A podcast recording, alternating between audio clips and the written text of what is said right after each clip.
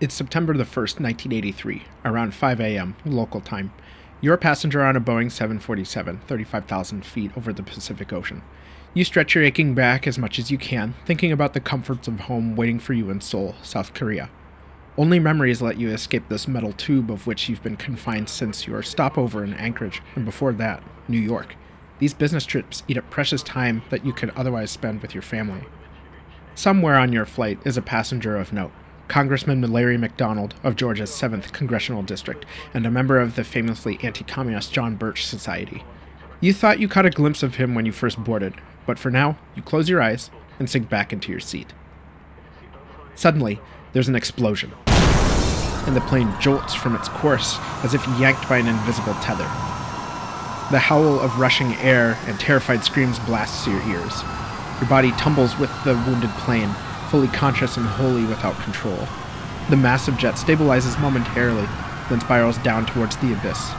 Every violent oscillation throws you without mercy and twists your stomach into knots. Luggage erupts from the overhead bins, and people are tossed like rag dolls within the cabin. Gravity clutches the plane in a fatal embrace and feeds the ocean 269 human souls.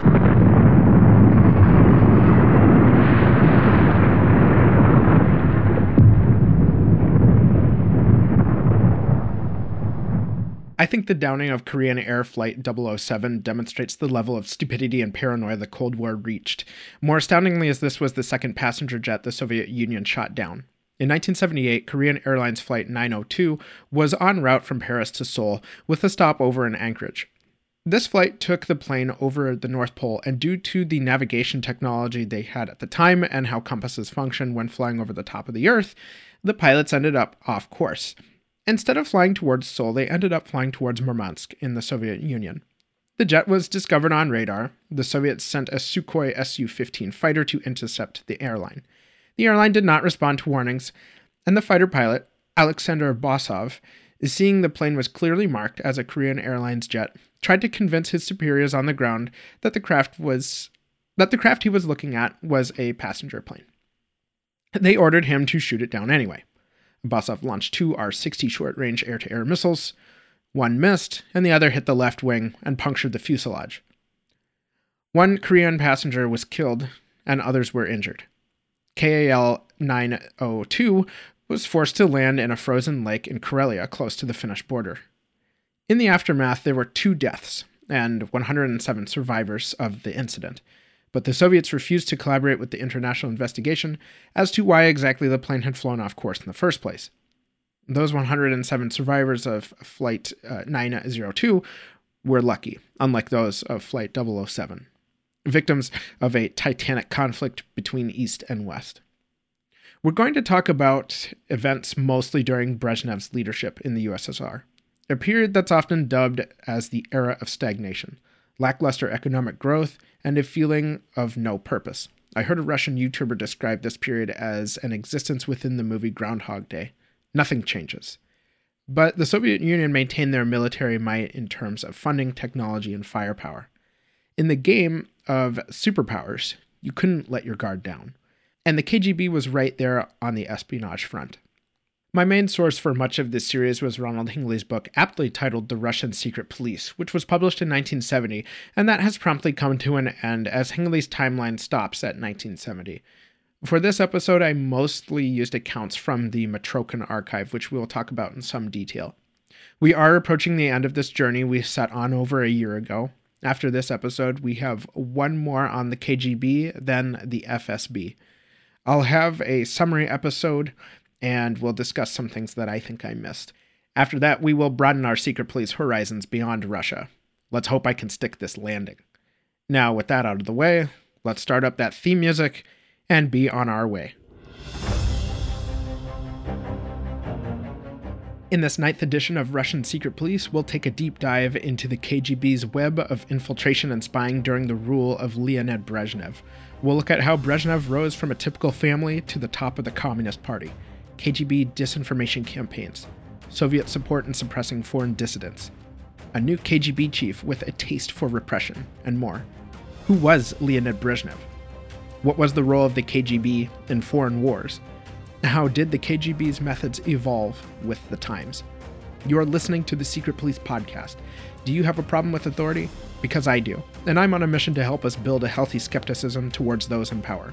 My name is Jack, and I spend hours researching and engaging with my morbid curiosity of dictatorships, and share with you the history and methods of the world's most brutal secret police forces.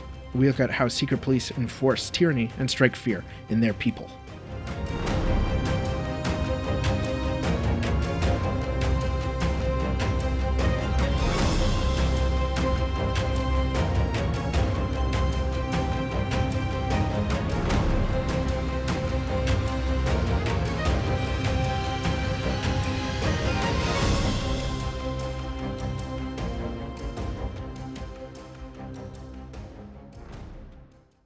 Let's recap. In the last few episodes, we met Soviet Premier Nikita Khrushchev, the King of Corn, and saw how he denounced the terrors of his predecessor and moved the Soviet Union in a direction that left many aspects of Stalinism in the country's rearview mirror. Though Khrushchev attempted to reform the Soviet government, he did not have clean hands on his rise to power, having participated in Stalin's purges by signing off on arrests or executions of his close comrades. Khrushchev was familiar with tragedy and loss, since his first wife died of an infectious disease at a young age. Death and destruction followed Khrushchev through his experience in both the, Russian Civil War and the Soviets' battle against Nazi Germany. The Soviets crushed the German war machine and brought the fight to Hitler's doorstep in the spring of 1945. Khrushchev spent much of his time in Kiev helping rebuild his native Ukraine until he was recalled to Moscow to join Stalin's inner circle at the Kremlin. Following Stalin's death, Khrushchev eliminated both the notorious Lavrenti Beria and Georgy Malenkov's opposing faction in the party. Khrushchev later aired Stalin's dirty laundry in a secret speech to the party Congress and set forth to change the USSR. Khrushchev was the first Russian head of state to visit the United States, a journey no other Russian ruler from the Tsars to the Bolsheviks had taken. He toured the United States, visited American friends, and met ordinary Americans. The secret police, the KGB, also underwent significant reforms. Notably, the KGB's first leader, Ivan Serov, was never allowed to hold a position on the Central Committee as Beria did. The KGB chief's power was intentionally curtailed in the bureaucracy to minimize the risk of a secret police cannibalizing the party and the people for it would be the Communist Party, not the political police.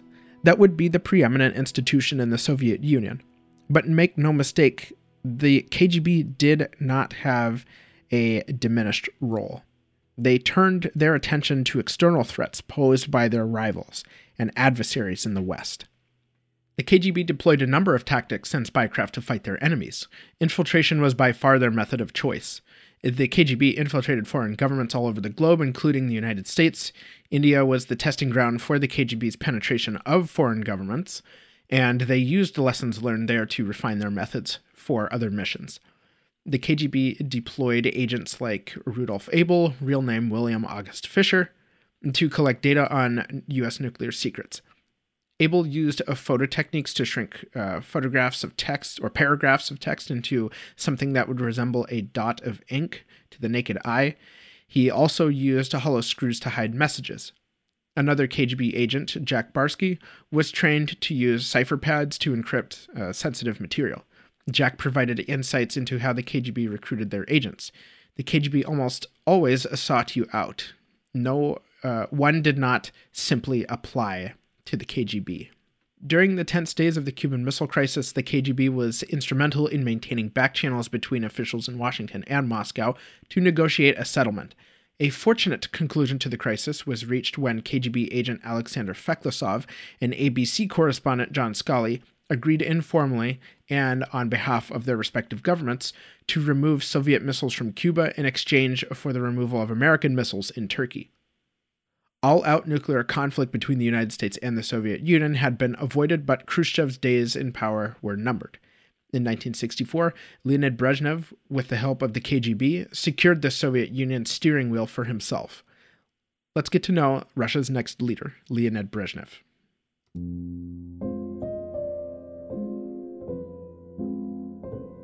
Leonid Ilyich Brezhnev was born on December the 19th in 1906 in Kamenskoye, Ukraine, a small city on the Dnipro River within the Russian Empire.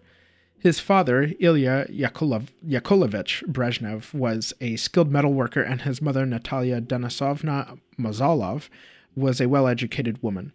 Both Brezhnev's parents valued young Leonid getting a good education.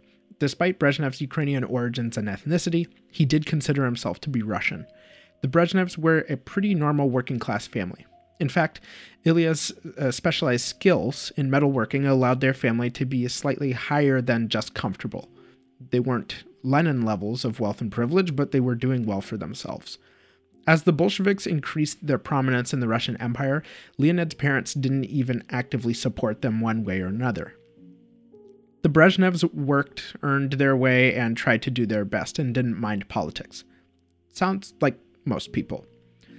Leonid's mom dreamt of him becoming an engineer, while his father uh, thought of him as maybe a future diplomat. He spent summers swimming in the Dnipro River. The family had plenty of food. He, I mean, he really had it all right. I think Brezhnev would have just been some regular dude nobody nobody ever heard of if it weren't for what happened next. Both the October Revolution and the following Civil War shaped Brezhnev's worldview significantly. What economic fortunes he had as a child were virtually eviscerated during the revolution. They were forced to move away, uh, they being the family, uh, were forced to move away from Kamenskaya to Kursk, where his, uh, where his parents were originally from. And Leonid took up a job loading trucks the Civil War and later the war with Nazi Germany, which we'll get into later, also shaped Leonid's views on suffering and violence. He went from having something to very little thanks to the Bolsheviks, and he saw suffering brought on by famine. Brezhnev had a distaste for violence, or at least he didn't seem to be much of a fan.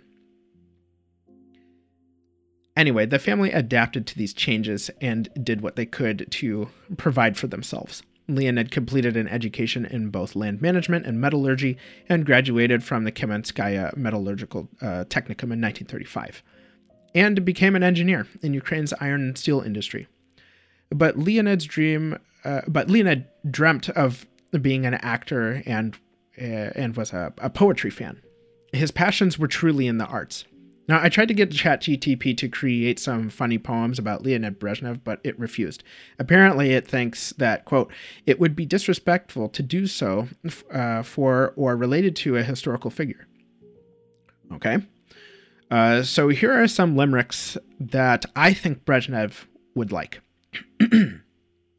there once was a man from the Soviet Union who was forbidden from taking communion.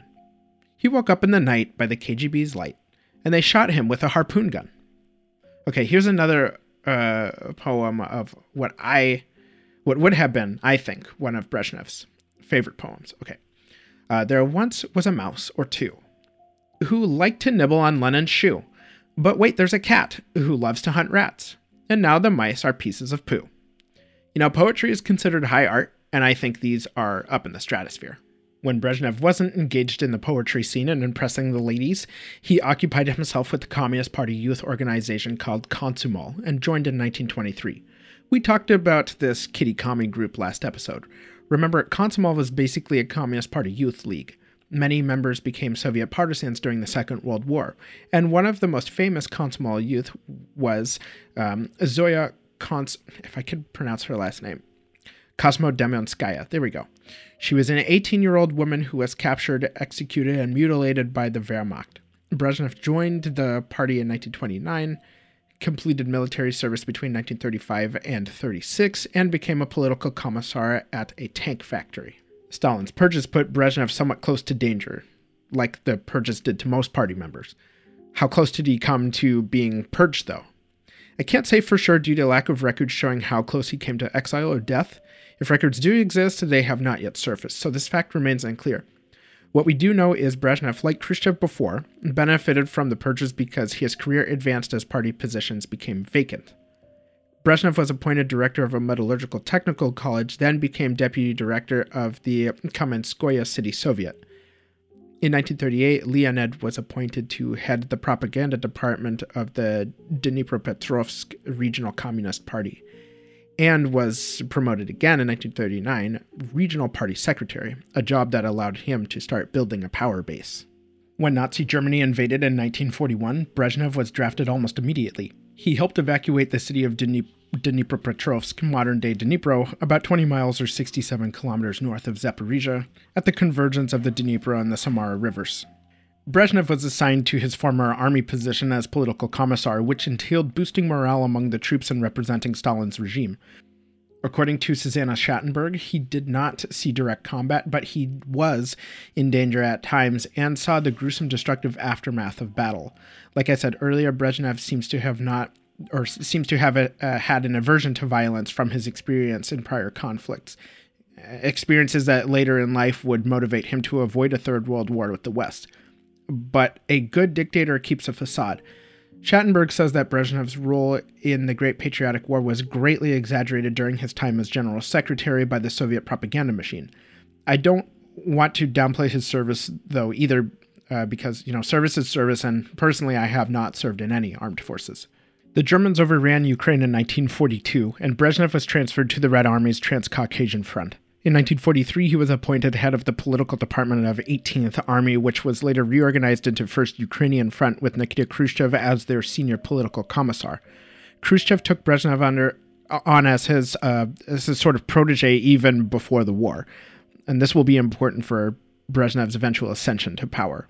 Towards the end of the war, Brezhnev was appointed chief political commissar of Fourth Ukrainian Front, which liberated then occupied Prague, Czechoslovakia in May of 1945. Because of his experience in the war, like many, if not all, veterans of World War II, Brezhnev's worldview was changed for the rest of his life.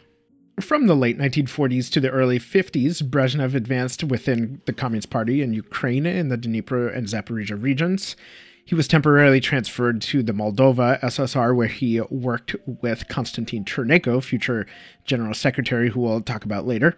Brezhnev met Stalin once in 1952, after which he was made a candidate for the Presidium, formerly the Politburo. Stalin died in March 1953, and we know that Khrushchev eventually became the big Bolshevik in town and ushered in serious regime change. Brezhnev continued his career advancement in Khrushchev's regime. In 1954, he was appointed second secretary of the Kazakh SSR, modern day Kazakhstan, and was supposed to be working to increase agricultural productivity, but was actually involved in developing missiles and nuclear arms programs, including the Soviet spaceport known as Baikonur Cosmodrome. He did have at least one hiccup that could have significantly derailed his path to political power. Brezhnev supposed um, Brezhnev's supposed involvement in agriculture was failing because crop yields in Kazakhstan were piss poor. Brezhnev was recalled to Moscow in 1956, which was a lucky break for him because had Brezhnev stayed, uh, it would have um, looked as if he'd failed to achieve improved harvests in Kazakhstan as part of Khrushchev's Virgin Lands campaign, which was designed to alleviate food shortages in the USSR. Despite this, Brezhnev continued his oversight of Soviet efforts in their space program and the defense industry, and he was firmly part of Khrushchev's inner circle. Well within a position to take a stab at Khrushchev's job should uh, should the circumstances arise, which of course they did. On a personal level, I find Brezhnev's climb pretty incredible born into a normal family in Ukraine, had a good had good parents that encouraged him to pursue an education. He faced a huge economic setback when the Bolsheviks took power, but eventually joined them, met the right people, survived, and thrived. In order to understand Brezhnev's rise to power, we have to understand how Khrushchev made himself vulnerable to be overthrown. We breezed over Khrushchev's ousting last episode, so now we'll look at it in more detail. In 1957, Khrushchev successfully staved off a coup attempt by Malenkov, as I mentioned earlier, and he survived the coup with a or with the support of the Red Army, Georgy Zhukov, and his protege Brezhnev. Malenkov, for his failure, was exiled to Kazakhstan, and Khrushchev used this opportunity to solidify his power. But during his tenure as premier, Khrushchev would alienate the wrong people, particularly influential party members. He pissed off the very people he needed to keep happy if he wanted to continue to run the show. So, what happened? Economically, the Soviet Union was not doing so hot. I mentioned food shortages and the government's failed attempt to improve agricultural productivity. Moscow's central, centrally planned economic policies were not effective on local in, industrial and agricultural networks throughout the vast Soviet interior. Furthermore, the Soviet economy grew by a mere 6%, measured by gross national product or GNP. Between 1951 and 1955, uh, United States GNP, in contrast, grew by about 16% during the same period. In the Soviet Union, economic growth slowed to 5.8% uh, GNP between 1956 and 1960, and 5% GNP between 1961 and 1965. So their economy grew at a decreasing rate and did not keep pace with the Soviets' major economic rival, the US. You know, if, if you're supposedly the world's counterweight superpower to the United States, you'd expect more than lackluster economic growth. And to be fair, there was uh, rapid construction of affordable housing, or Khrushchevkas, uh, that we talked about in the last couple episodes. And there were new consumer goods available, such as television sets and other appliances. On the international stage, Khrushchev made several mistakes, uh, two of which we will focus on here. So first is the is uh, Sino-Soviet relations, that is Chinese and Soviet relations. Now their relations soured during the Khrushchev era. See, relations between the USSR and China were not necessarily rosy in the first place, but Khrushchev made things worse. China unified in 1949 as the People's Republic of China under the leadership of Mao Zedong and the Chinese Communist Party. Mao and Stalin's ideologists uh, started to, or let me start that over. Mao and Stalin's ideologies started to schism into two distinct iterations of Marxism. Stalinism was characterized by authoritarian rule, forced industrialization and collectivization, and brutal execution or exile to punish those who deviated. Stalinism did not set out to export communist, communist revolution internationally. He rather opted for, I guess, what's called uh, socialism by or socialism in one country. Maoism was distinct in that Mao believed not in an industrial workers' revolution, but rather a revolution by agrarian peasants, and that uh, oppressed agricultural workers across the world would rise up and overthrow their Western imperial overlords. Additionally, Mao believed in rehabilit- rehabilitation instead of punishment. So rather than having uh, detractors of Mao's ideas exiled or shot, they would be forcefully re educated in Mao Zedong thought. Overall, the USSR remained the big daddy commie country, but China increasingly created its own alternative orbit of communist influence. This divergence accelerated after Stalin's death. Mao wasn't a fan of Khrushchev's liberalizing reforms and thought that the way Khrushchev brutally put down the Budapest uprising would uh, delegitimize communism. Yeah, because culling mass amounts of sparrows legitimizes communism. Mao also thought that Khrushchev's handling of the Cuban Missile Crisis made the Soviet leader look weak. In Mao's mind, communism needed a new home base in China. Mao wasn't the only one rattled by Khrushchev's handling of the Cuban Missile Crisis. Internally, party elites w- uh, grew weary of Khrushchev's leadership. Khrushchev was making party elites quite soft, shriveled, as if they were up to their groins in Russian snow. Basically, Khrushchev disturbed the economic well being and security of the party elite. To borrow terminology from the dictator's handbook, Khrushchev lost the support of the influentials, the very people in the Communist Party who helped form the foundation of Khrushchev's power base. They wanted him out, and you know who else wanted him out? The KGB's leadership Alexander Shelepin and Vladimir Semichastny. As KGB chief, it was Semichastny's duty to inform Khrushchev of any attempts on the premier's power but now he wanted to be instrumental in the removal of Khrushchev, who was unaware of the plot against him, and went on vacation to a Black Sea uh, a Black Sea resort called Pitsunda. Among the conspirators, a minority wanted to only remove Khrushchev from his job as first secretary, but remain chairman of the Council of Ministers. But the majority, which was Brezhnev's faction, wanted Khrushchev removed from power and politics completely. On October 14, 1964, Brezhnev and his sidekick Nikolai Podgorny denounced Khrushchev before the Central Committee, and the Politburo voted to remove Khrushchev from power.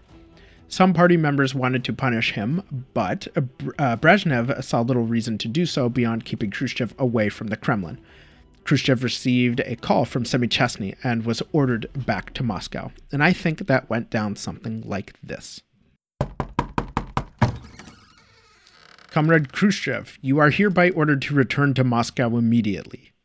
Khrushchev looks up from his desk and locks eyes with the agent with an indignant stare. And if I refuse, the KGB agent turns to an officer in the door and nods. Get Vladimir. A KGB gigachad enters the room with a briefcase clutched in his meaty fist.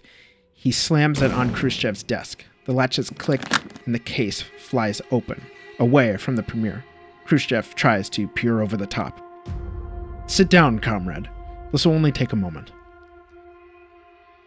The burly agent snickers, as do the other men in the room. Khrushchev starts to sweat as the agent rummages through the briefcase. Suddenly, the agent lifts his arm, displaying a red sock covering his hand. With googly eyes peeking from beneath an oversized KGB service cap, with the hammer and sickle prominently displayed, and a collage of medals fixed to the sock's bust. Well, I'll be a shum of a bitch. It's Comrade Khrushchev. Khrushchev wrinkles his brow. Is this some sort of joke? The only joke I see here is you, Pookie. What is this? Er, who am I, is what you mean, and my name is Vladimir Footnoff, the KGB's one and only Agent Shock Puppet. Now listen up here real good, Pookie. Our glorious leader, Leonid Brezhnev, sent us here to get you. You sure must get your ass back to Moscow pronto. If it's me who is the question, I will not make a fight of it. Yes, sir, that seems to be the best choice. What if I refuse? Well, let me see here, Pookie. That would be m- most unfortunate. We'd have to, uh, hey, in English, send you to Jesus. I see. Take him away, boys. Now let's see, what's, uh, what's on his laptop here? Cornhub.com? What in a great patriotic fuck? Unlike in previous Russian power struggles, Khrushchev was not exiled or shot. Instead, he was allowed to live in a dacha outside Moscow under 24 hour surveillance by the KGB. Meanwhile, Brezhnev was made general secretary, the same post held by Stalin. Ironically, this was supposed to be a temporary assignment until a more permanent leader could be appointed, but Brezhnev was de jure head of government of the Soviet Union with no significant, uh, well, with a significant caveat. Brezhnev was to rule as part of uh, Troika or Triumvirate alongside uh, Nikolai Podgorny, one of his uh, contemporaries in the coup against Khrushchev, as chairman of the Presidium, and another colleague, Alexei Kosygin, as premier. So uh, these three ding dongs shared power. Why this arrangement, though? Well, due to Khrushchev's decision to combine his roles as first secretary and premier, the Central Committee for, forbade any one person from holding the general secretary and premier positions starting in October 1964. And this legality only lasted until about the mid 70s. Brezhnev moved to secure power from both Prigorny and the former KGB chief Alexander Shelepin. Once those two were forced into retirement, he focused on chipping away at the other obstacle Kosygin remained premier until shortly before uh, he died in 1980, but Brezhnev was effectively the leader of the USSR. And as a leader, Brezhnev was more careful and less bombastic than his predecessor.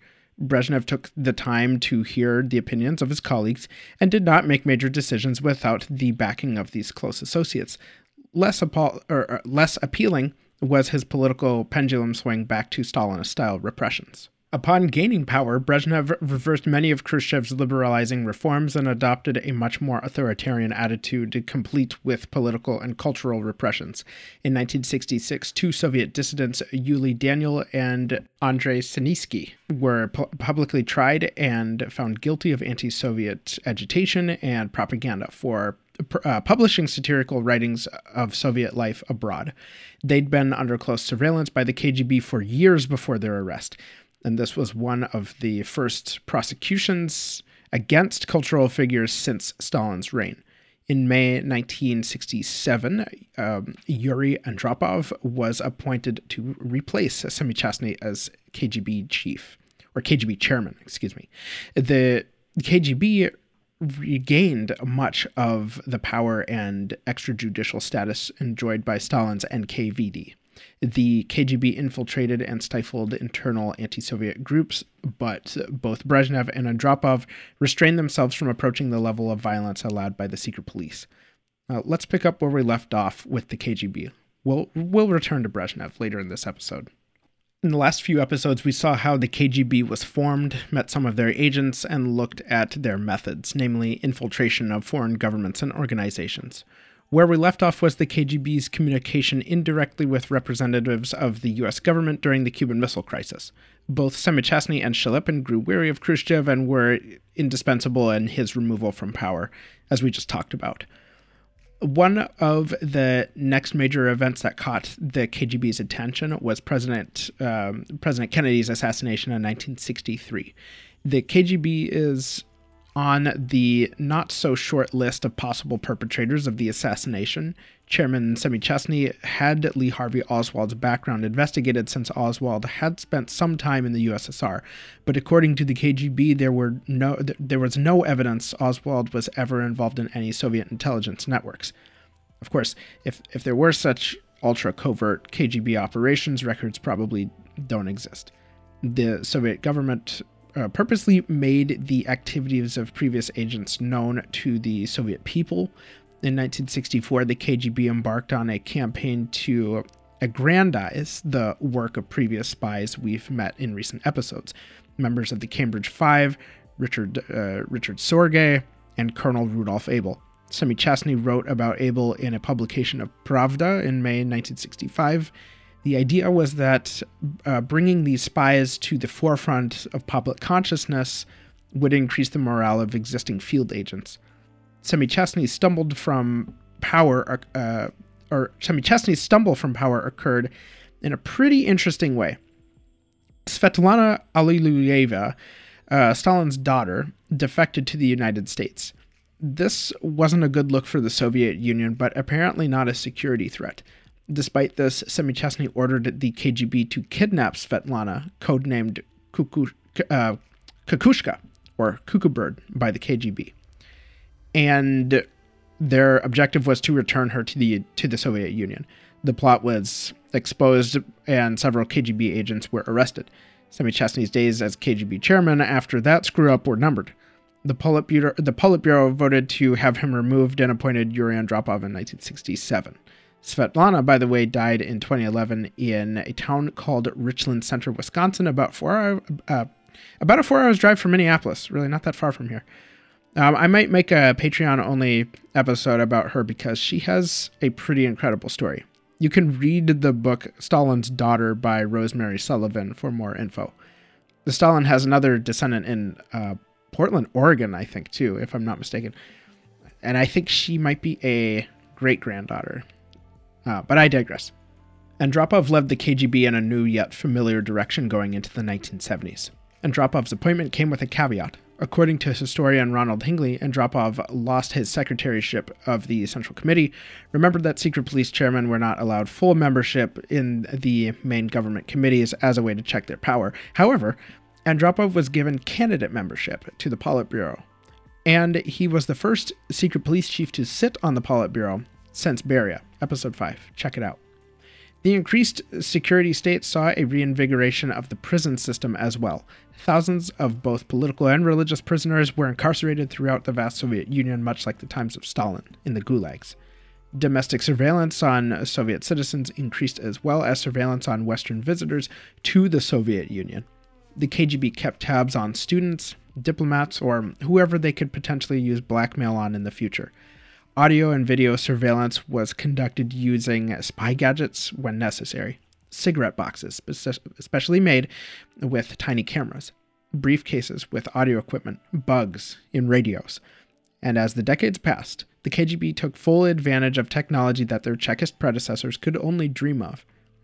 Renewed cultural repression took the form of silencing artists and writers, Alexander Solzhenitsyn, a, a, dissident Soviet writer known largely for bringing the Gulag's horrors to international attention, was imprisoned under Stalin's regime, freed and exonerated under Khrushchev's, and then stalked by Brezhnev's KGB.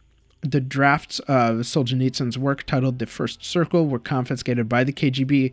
He then wrote in secret The Gulag Archipelago, which seared the reality of the gulags into public consciousness in August 1971, the, the KGB attempted to assassinate Solzhenitsyn by a combination of ricin and other toxins. Though he survived and lived to be 89, the attempt left him permanently ill. And remember that name, Ricin. We're going to come back to that in a little bit. What were the KGB's activities outside of the Soviet Union? We'll start with the United States. Last episode, we talked about the Operation Pandora, the KGB's ill fated attempt to spark a race war. Soviet uh, defector Vasily Nikitich Mitrokhin collected about 30 years' worth of notes, documents, and other primary source materials of KGB operations. With respect to Pandora, this Mitrokhin archive alleges that in July 1971, the KGB head of the North America Department, a man named Anatoly Tikhonovich Kireyev, ordered KGB residents in New York City to plant explosives in, quote, the Negro sections of New York.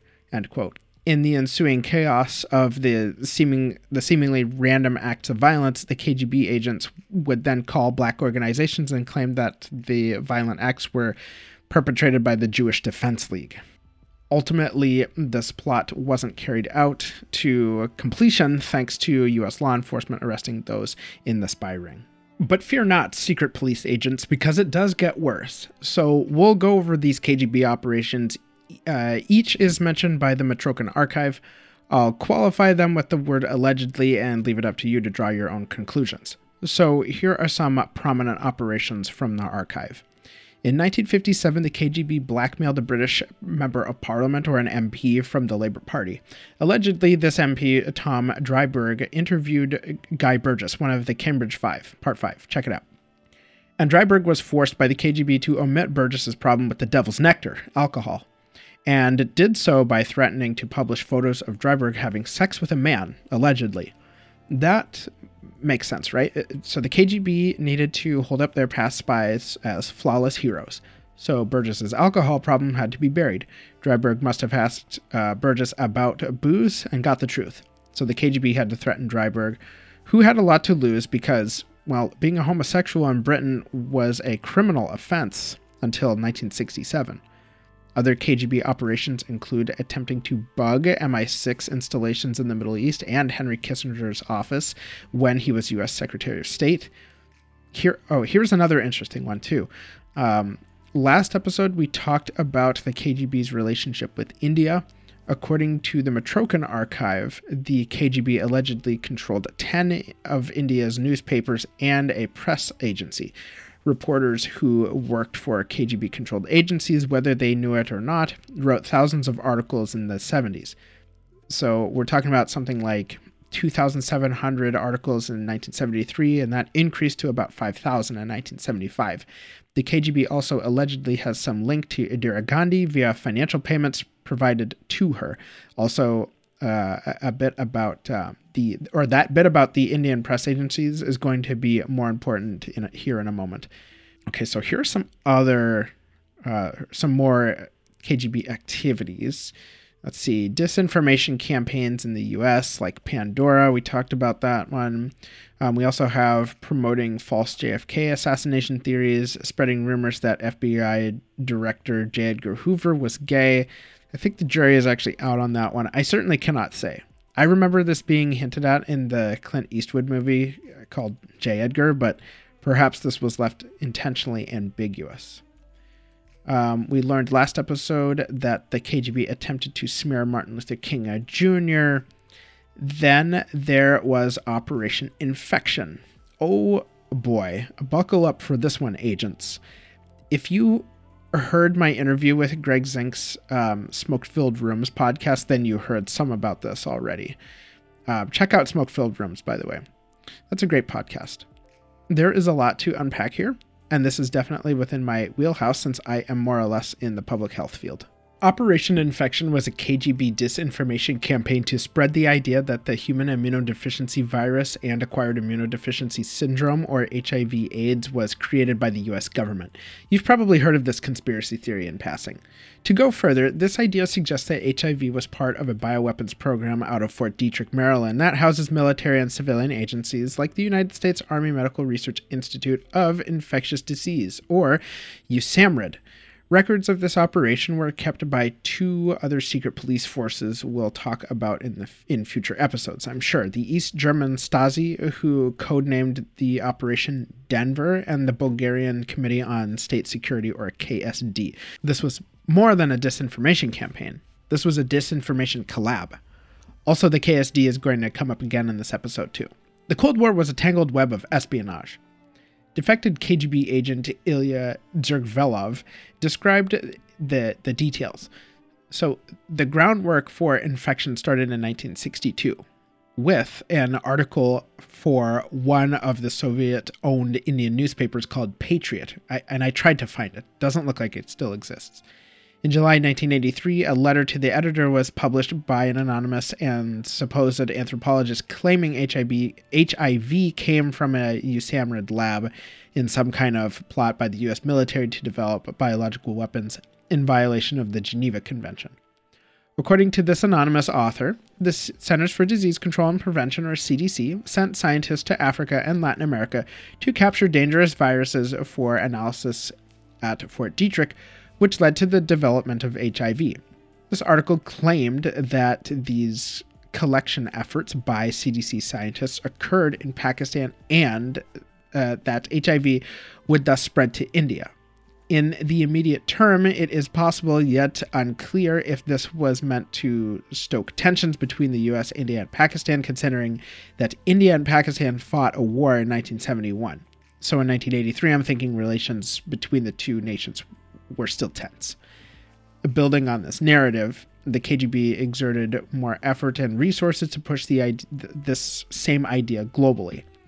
Uh, Soviet newspapers like Literaturnaya Gazeta, a known KGB propaganda outlet, published stories about the AIDS panic in the West. The KGB's main method to push this idea this idea was constancy. Publish, publish, publish. The Soviet media ran about 40 stories in 1987 alone. The KGB published the narrative in 80 different countries and in 30 different languages. Tell somebody something enough times and they eventually believe it. Meanwhile, real live human beings were suffering the effects of HIV, a disease that attacks a certain immune cell in your body so that it can't fight off other infections. It's like dropping paratroopers and saboteurs behind enemy lines and smashing their defenses, allowing for conventional troops to enter through the front door. And to be clear, the scientific consensus is that HIV originated in Central Africa from certain chimpanzees. Uh, why is that? Well, I think the jury might still be out on this uh, but but some cultures consume um, bushmeat, like like chimps or other exotic animals that could have been contaminated. The virus could have adapted and jumped to humans since we we and chimps do share uh, similar genomes. Also, with human populations expanding in developing countries, there are more frequent human I- uh, encounters with wildlife that carry microbial wildlife, some of which are pathogenic.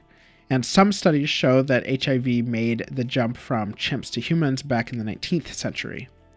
So, nature takes time to select a viral species best able to adapt and reproduce. So, the iteration of HIV that we got in the 80s likely had genomic similarities to, to the original, but different enough to, for it to be more virulent. That's not to say our government hasn't done abhorrent things to people in the medical field. The Tuskegee syphilis experiments, for one, that kind of ties to this next part uh, too. W- what was the ultimate effect of Operation Infection? Well, according to Tom Boghardt in Studies for Intelligence, in 1992, 15% of Americans considered it definitely or probably true that, quote, the AIDS virus was created deliberately in a government laboratory, end quote. In a 2005 study by the Rand Corporation and Oregon State University, they discovered that nearly 50% of African Americans thought AIDS was man made. Over 25% believed AIDS was a product of a government laboratory. 12% believed that it was created and spread by the CIA, and 15% believed that AIDS was a form of genocide against black people. My thoughts are that the KGB's narrative had a lasting effect on a specific demographic of people in this country who already had a, a, a, reason to be suspicious as a community because of the aforementioned Tuskegee experiments that were performed on black people in Macon County, Alabama. I couldn't find a similar survey um, with stats from the gay community to see if their sentiment matches or deviates from those of Black Americans, and uh, and you know by what magnitude of that deviation. If there is somebody listening who has an answer to this, let me know. The KGB's narrative didn't necessarily affect the medical response to HIV, but it did affect treatment. Josh Yaffa, a writer for The New Yorker, noted that several studies uh, indicated that people who believe HIV, or who believed, excuse me, um, who believed that HIV was a government conspiracy were less likely to practice safe sex to prevent transmission of HIV and less likely to take the recommended medications to treat HIV. Fascinating, right? I can see somebody who is conspiracy minded take no precautions, get sick, and then think the government was out to get them specifically. We're an insane species. You know that? This lack of precaution on part of some likely cost likely cost them and probably others their lives because of a KGB dupe. How wild is that? One more operation, then we'll move on. Operation Cedar was allegedly a KGB plot to disrupt U.S. power and trade infrastructure by blowing up dams like Hungry Horse Dam in Flathead County, Montana, which is a very rural area. Uh, the KGB also planned to destroy oil refineries and, and pipelines that run between the U.S. and Canada and plant explosives in the port of New York. All this was again mentioned by Vasily Mitrokhin in his archive, but of course, none of these events happened. And the Mitrokhin archive doesn't give an explanation as to why they didn't happen. Various missions were meticulously planned.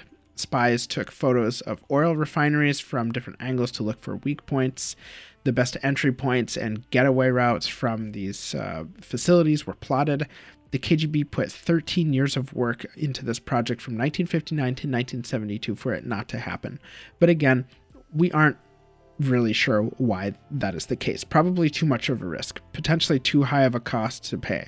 Loss of KGB agents or sparking World War III. Just speculating. Let's talk about assassinations. That's the good stuff, right? That's why we're all here. And let's talk about probably the most famous Cold War assassination by the KGB. Actually, this one seems like a collab with the Bulgarian KSD. How could I not explore the death of Georgy Markov? I thought this was going to be a quick and dirty overview of this guy's death, but oh my gosh, this is some juicy stuff, so strap yourselves in.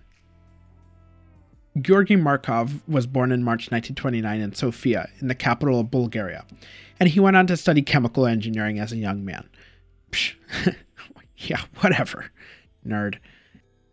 Sadly, Markov was stricken with tuberculosis at 19, which is a bitch of a bacterial infection, by the way. During this time, Markov uh, shuffled around various hospitals and discovered his knack for writing. He published a novel and a series of short stories in 1957 and 1961, respectively. He became an increasingly successful writer, so much so that he caught the attention of Todor Zhivkov, Bulgaria's communist head of state of the People's Republic of Bulgaria, which was a Soviet satellite state and a member of the Warsaw Pact. Zhivkov was so impressed by, by Markov's talent as a writer and playwright that Markov was approached to serve the regime one of my sources claimed that Markov was so close to the dictator that he was even invited on Zhivkov's hunting trips. Markov's doing well for himself right here. He is a successful writer and riding high, close to power. It was difficult to tease out exactly why Markov suddenly uh, became on bad or got on bad terms with the Bulgarian government. Most of the information about Markov focuses on his assassination, which, although important, it's disappointing that sources zoom in on that particular aspect of his demise. What happened was Markov traveled to Italy to visit family to wait out an improved relationship between himself and the Bulgarian authorities. This is me speculating, but I think Markov politely told Zhivkov to kick rocks, and there is no indi- well, I think this because there is no indication that he ever actually worked with or for the regime besides hanging out with the dictator Zhivkov. The authorities didn't take this rejection well and wanted to make his life difficult, starting by banning one of his books. While in Italy, the Bulgarian government refused to extend Markov's passport, and he eventually defected and moved to London in 1969. Markov worked as a broadcast journalist for the BBC World Service, also Radio Free Europe, which was a US government funded broadcast company that actually offered news services in Asia and the Middle East. Markov also worked uh, for Deutsche Welle, or DW, or DW if you speak German. They have a YouTube channel these days. Uh, anyway, Markov was flexing his writing skills as a broadcast journalist uh, he met his wife Annabelle, and they had a daughter who presumably is still alive, but I couldn't really find anything credible about her. I, presumably she turns 47 this year. So now uh, the communist regime in Bulgaria did not like Markov's um, repatriation to the West and regularly regularly sent him f- threats. Inside Bulgaria, Markov's works, his books, and his plays were banned and pulled from library and bookstore shelves. Any mention of the man was erased. He was an unperson, to borrow from Orwell. Markov used his position in the broadcast space to critique and criticize the Bulgarian regime and Zhivkov himself. Despite Bulgaria's best attempts to censor Markov's broadcast in Bulgaria, the transmission still got through. And the Bulgarian citizens heard Markov describe Zhivkov as a second rate dictator and uneducated. Markov ruffled their feathers, to say the least. He'd been on Zhivkov's hunting trips, for shit's sake. I mean, he probably heard all kinds of stuff. The verbal equivalent of Zhivkov's Google search history. If only Zhivkov had been subscribed to the Secret Police podcast. September 7th, 1978. Markov walked to a bus stop across the Waterloo Bridge. He waited for a few moments before a twinge of pain, like a bee sting, surfaced from the back of his right leg. He heard an object, perhaps a walking stick, hit the ground. Markov swiveled around and saw a man pick up an umbrella and dash across the street to a taxi. Markov watched as the taxi turned into a small speck in the distance. The bus arrived and took Markov to work at the BBC, where he examined the back of his leg and found something resembling a pimple.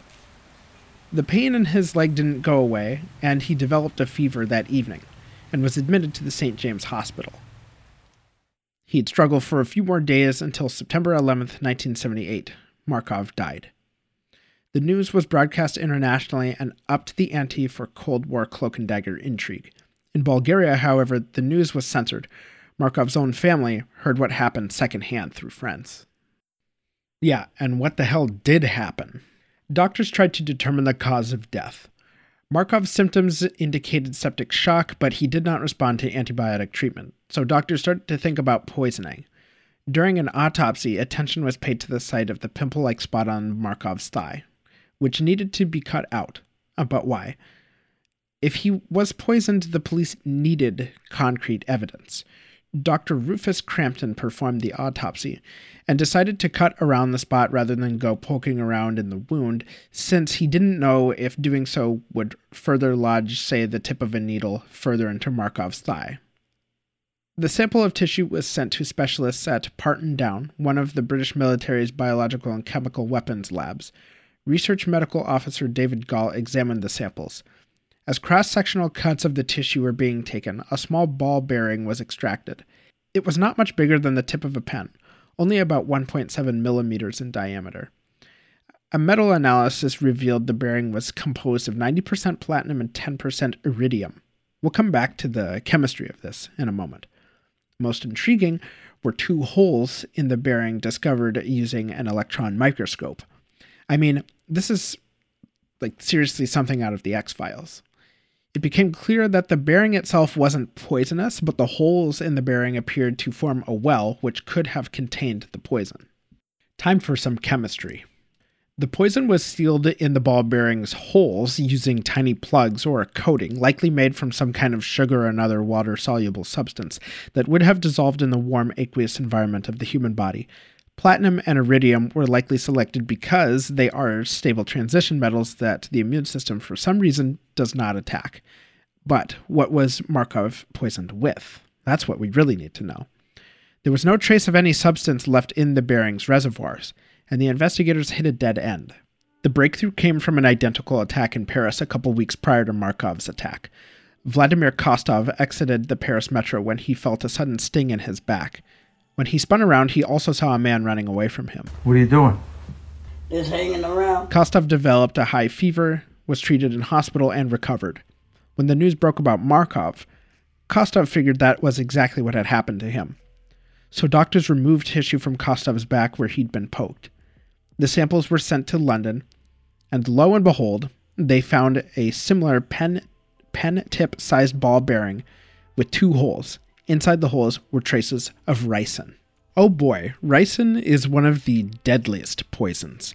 Inhaled, injected, or ingested, one milligram can kill an adult. It has nothing to do with rice. Ricin is derived from the beans of the castor oil plant. The seeds look like, well, they're really quite pretty. They look like little ceramic beads or the pattern on the back of a beetle. Synthesize and concentrate enough of the ricin po- of the ricin protein, you get something lethal. If I wasn't on a watch list before my research into ricin, I am now. How does ricin kill you? Let's go back to high school biology for a moment, to DNA, RNA, and proteins. The central dogma of life is DNA transcribed to RNA, translated to proteins, with some exceptions.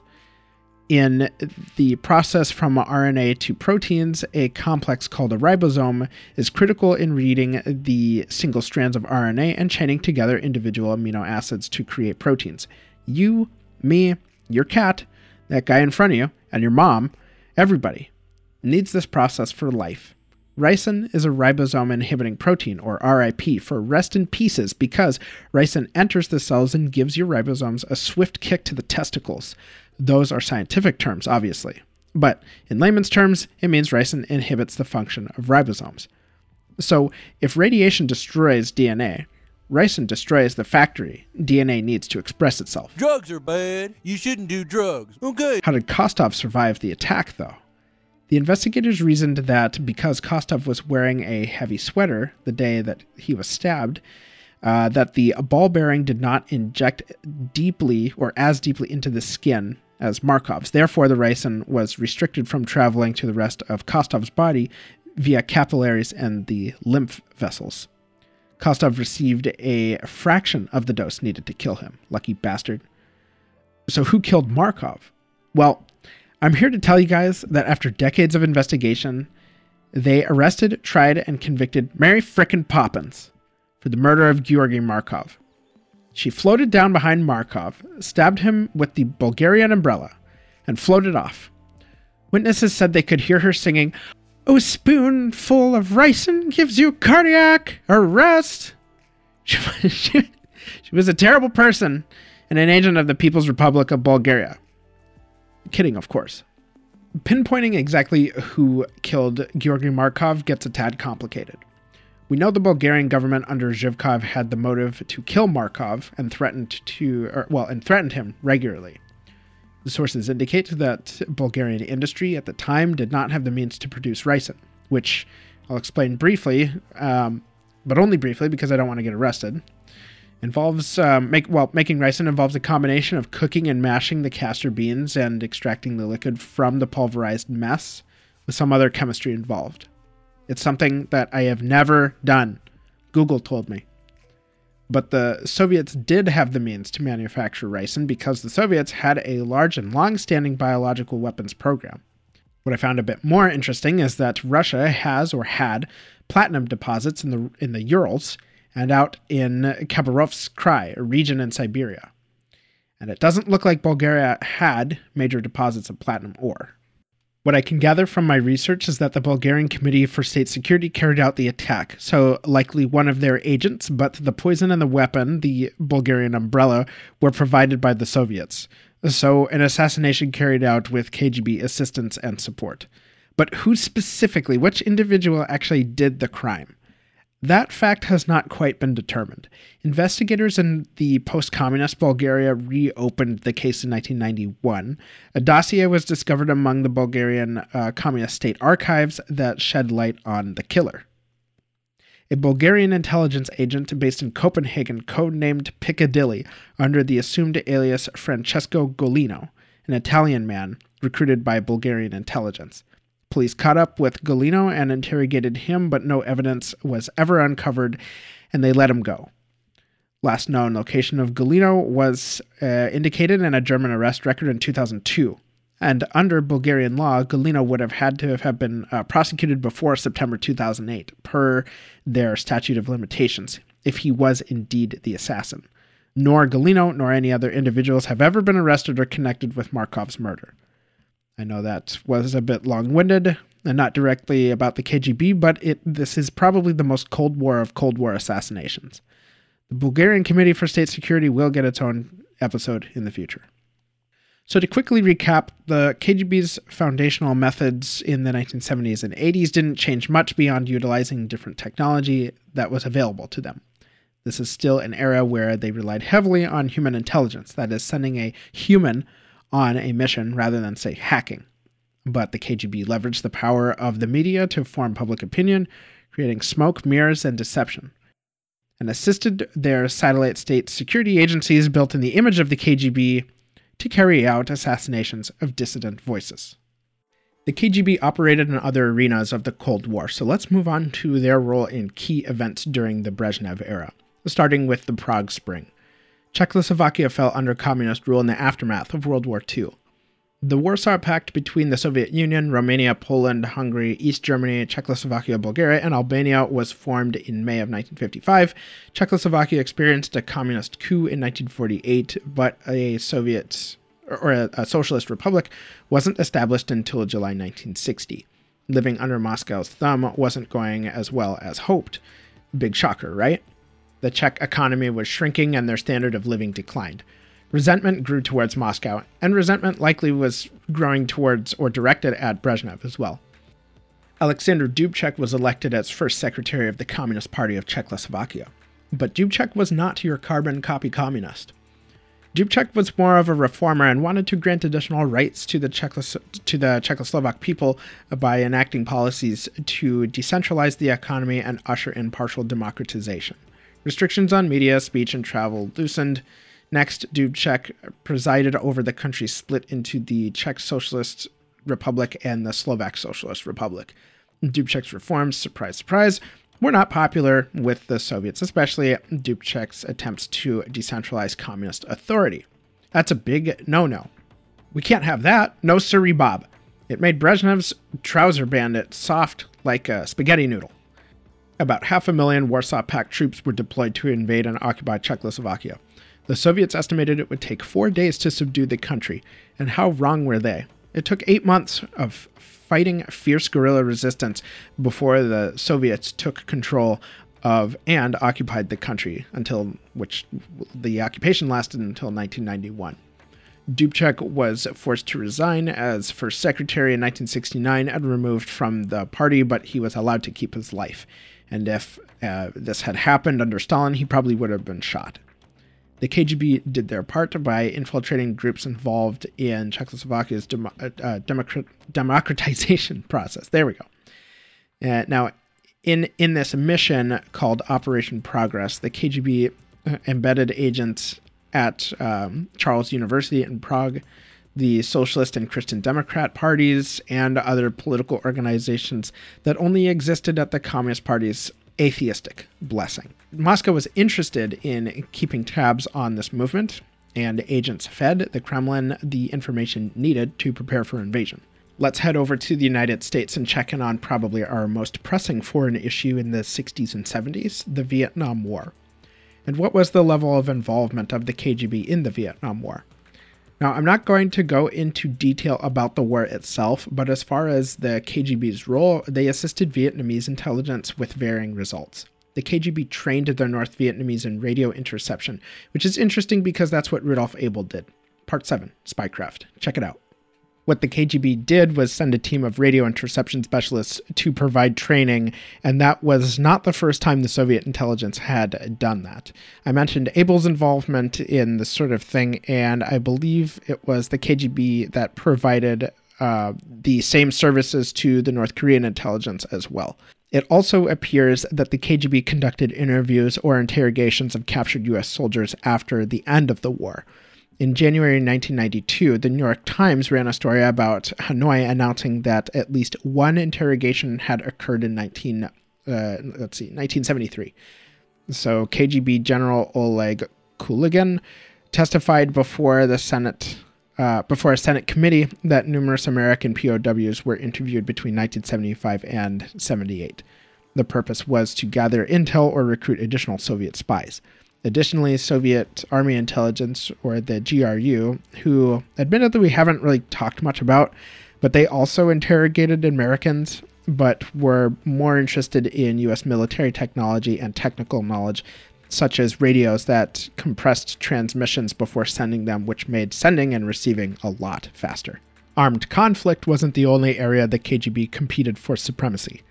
Quick mention of a topic we haven't talked much about on Secret Police yet, and that's sports. Countries have shown off their power via their athletes for probably thousands of years.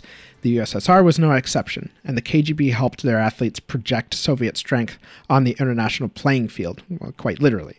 In 1983, KGB agents were appointed to the Soviet Olympic Committee by, by the uh, director Yuri Andropov. Agents um, Anatoly Gresko, who'd been banned from the UK for espionage, Semyon Nitkin, an associate of one of the Cambridge Five, and another chap named Popov. Just that's the that's the name the source has, just Popov. Um, so during the 1980 Olympic Games, uh, Soviet security officials posed as anti-drug authorities for the International Olympic Committee and sabotaged drug tests to cover up illegal performance enhancement.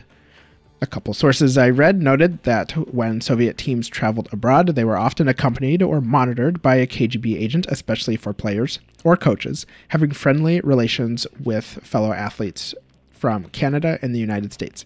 Look at us, discussing sports and chemistry on Secret Police. There's truly something here for everyone. But you might have just caught this. The United States didn't participate in the 1980 Summer Olympics in Moscow because of our next international event, the Soviet invasion of Afghanistan. Afghanistan is a landlocked country at the crossroads of Central Asia, the Middle East, South Asia, and it's like a juncture between East and West. In history, it is often the center it was often at the center of surrounding dominant powers. Afghanistan didn't care though. They thought, never mind all that. We will be in the business of burying empires. The graveyard of empires even. Though Afghanistan is landlocked, its environment is mountainous, arid, and inhospitable. It's not Hawaii. Afghanistan borders Pakistan to the south, Iran to the west, Turkmenistan, Uzbekistan, and Tajikistan to the north, and a small sliver of border to the east with China. This piece of border is only 76 kilometers or 47 miles long. The Afghan Chinese border is as long as Rhode Island is tall. Uh, by that, I mean Rhode Island's uh, north south border with Connecticut.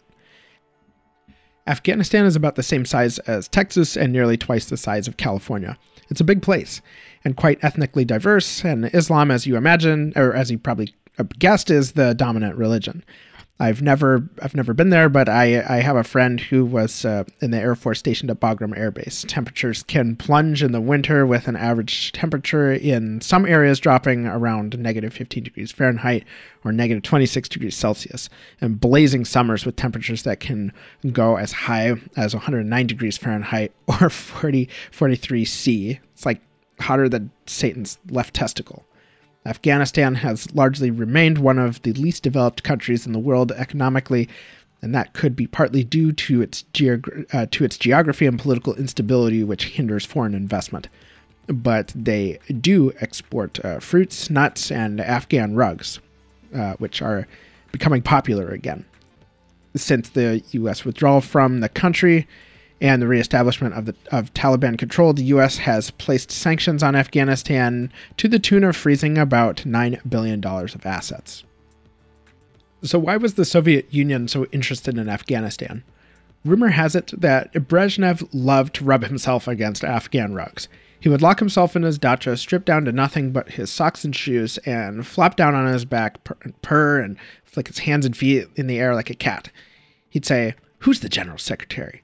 I'm the general secretary. Rumor also has it that I made that up during a lecture on uh, salmonella outbreaks. But seriously, what did the Soviet Union have to gain from invading Afghanistan? Let's turn back the clock to 1973. Mohammad Daoud Khan seized power from his cousin in a coup, declared himself president and prime minister in the newly formed Afghan Republic. At first, he pushed for progressive policies. But over time, Afghanistan's multiple ethnic groups grew unhappy with his leadership.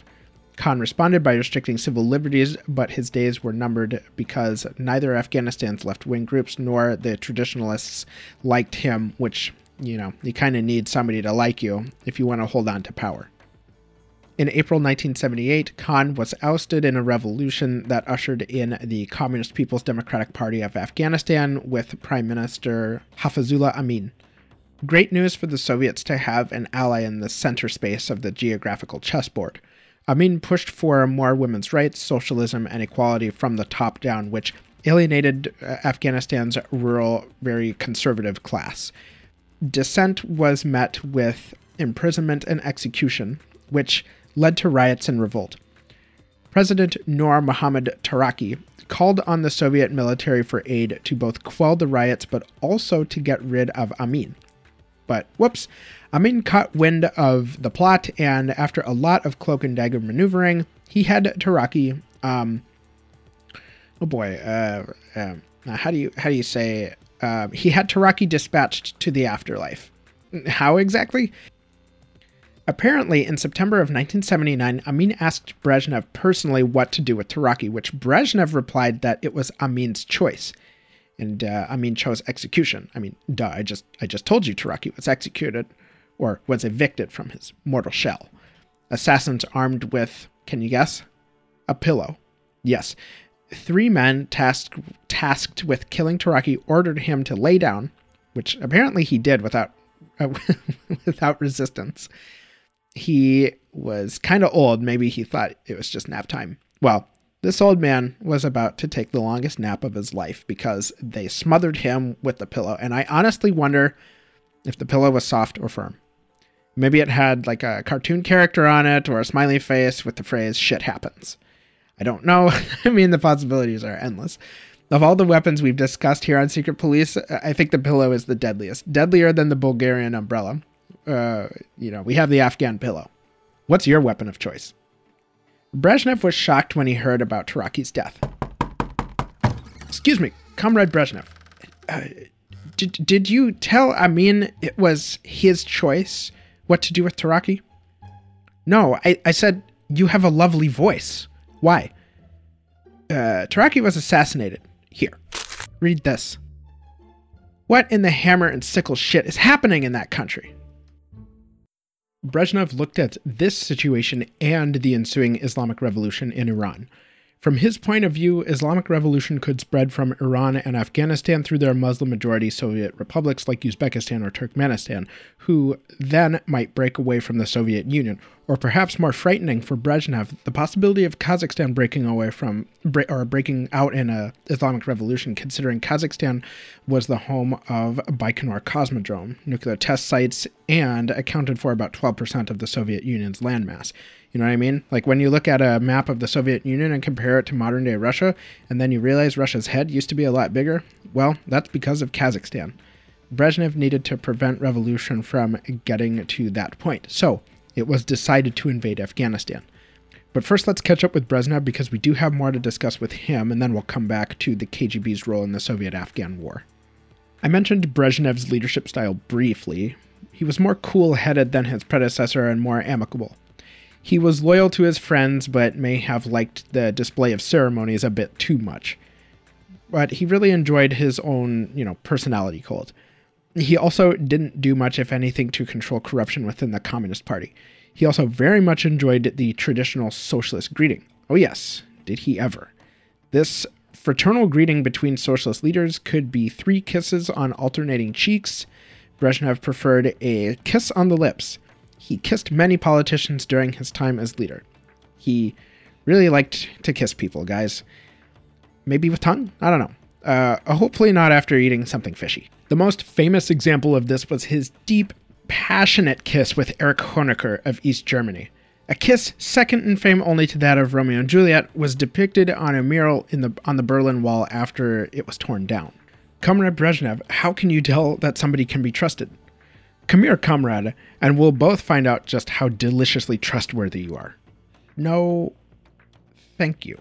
Brezhnev's health deteriorated through the 1970s. Stress from the job, especially considering the economic stagnation, and troubles in his marriage and family took a toll. He'd been a heavy smoker for much of his life, drank in excess, and didn't maintain a healthy weight. In 1975, he suffered a stroke and then increasingly relied on a few trusted individuals like Yuri Andropov, the KGB chairman, and a handful of other ministers for the day to day business of running the government. This is where we return to the topic of the invasion of Afghanistan. What year did the Soviets launch the invasion? December the 24th, 1979. Yep, right on Christmas Eve. And that this was this would have been well into Brezhnev's health struggles. Some sources I read indicate that the decision to invade Afghanistan may not have been decided upon with the full mental faculties of the General Secretary. Rather, the invasion was the decision of his committee of loyal advisors looking at the same information that is, the risk of Islamic revolution and the unstable situation in Afghanistan. The KGB tried to poison Amin by contaminating cans of Coca Cola with a toxin before these same drinks were served at a lunch gathering of Amin's party members. Of course, those people drank the sodas, and some of them lost consciousness. I mean, no surprise there. You're basically drinking something so loaded with uh, phosphoric acid it can remove rust. Oh, yeah, and then there's the, the poison. I imagine Amin swiveled his head angry at this lifeless crowd, going, Wow, I didn't think my speech was that boring, you jerks. And this Coke incident, uh, drink, not powder, uh, ha- happened not long before the KGB Spetsnaz and GRU special forces stormed the presidential palace. The palace was one of many targets in the Soviets' crosshairs. The invasion was initially successful. The Soviets captured or destroyed critical infrastructure like bridges and roads, communication lines, and uh, they tried to capture Amin. I wonder if any of the soldiers got to the palace after a hard day's fight and thought, wow, thank Lenin these cokes are here. Amin may have died in the crossfire during the assault, nobody really quite knows. But I think, and this is me just speculating, that the Soviets captured him and took him to a torture dungeon with a vast array of plush pillows. Maybe the KGB first beat him like a one sided pillow fight, then smothered Amin until his soul went to the beyond without much of the bed or the bath. You know how the old maxim goes live by the pillow, die by the pillow. With Amin gone, the Soviets propped up a more moderate leader named Babrak Karmal. Regional warlords were driven away and retreated to the mountains as the Soviets advanced. And these warlords united against their common enemy and formed. Can you guess the name of this group? That's right, the People's Pillow Battalion, who put Soviets in forever naps with only the finest, softest pillows from face crushing cushion emporium. Well, that's nonsense, of course. Uh, no, they, they formed the Mujahideen. Heard of them. The Mujahideen were giving the Soviets hell with their mountainous terrain and guerrilla tactics, but the Soviets had superior firepower. The US observed this situation like Michael Jackson munching popcorn and thought, hey, I have an idea. Then the US funneled weapons through Pakistan to the Mujahideen. The Mujahideen's call for jihad or holy war attracted foreign fighters and supporters, including, yeah, can you guess this guy? Starts with an O. That's right, Osama bin Laden. Uh, maybe you've heard of him. As the war dragged on, Soviet soldiers and citizens were getting fed up with the whole thing. And the Soviets getting their asses kicked by a band of ragtag radicals wasn't a good look for a superpower. The Soviets withdrew in February 1989, having suffered nearly 15,000 Soviet soldiers killed. Of the KGB's 90,000 border troops and other KGB detachments, about 570 were killed in the entirety of the conflict.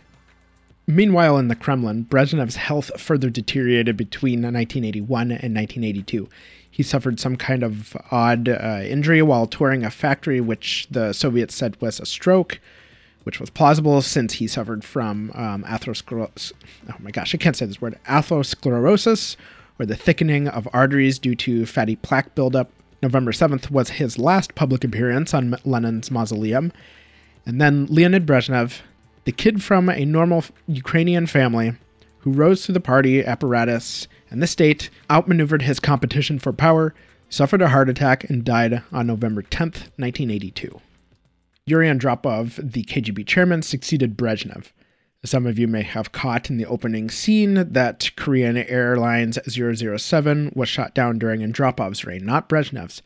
So KAL 007 had mistakenly drifted into Soviet airspace over Sakhalin Island. On radar, the Soviets thought the plane was a spy plane, specifically a U.S. Air Force RC 135. The Soviet fighter pilot, Major Gennady Osipovich, thought the Americans dressed up a spy plane aircraft to look like a passenger jet, complete with navigation lights, two rows of windows, the works. Osipovich attempted to warn the plane to leave Soviet airspace, and for some reason, the pilots of KAL 007 did not vacate, nor had they realized they were dangerously off course. Osipovich shot down KAL 007 and returned to base thinking he had earned himself a medal. But instead, unbeknownst to him, he had just killed 269 people, including 22 children under the age of 12. The incident did spark fears similar to those felt during the Cuban Missile Crisis from last episode that nuclear war would break out. You know, fear of nuclear war resurged in the 80s. Brezhnev beefed up the Soviet military, increasing the Red Army budget about 40% between 1965 and 1970. By the time of his death, the military ate up about 12% of Soviet GNP. Western observers estimated Soviet forces somewhere between about 3 and 5 million total. Red Army ground troops in 1983 could muster about 3 million if needed to prepare for imminent war. In the US, the original Red Dawn came out in 1984. The day after came out in 1979.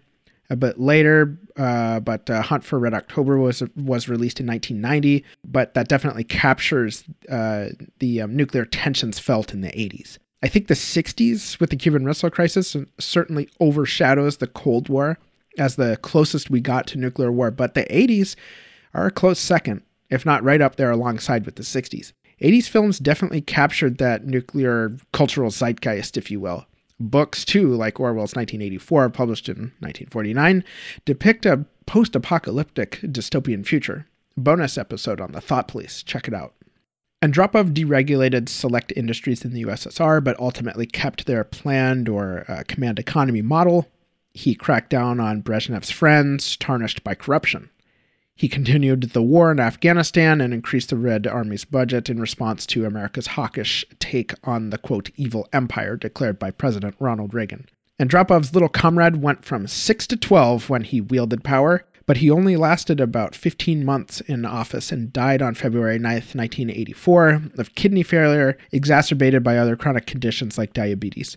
His deputy, Konstantin Chernenko, took the role of general secretary, and he was already elderly and sick when he was appointed to the top spot.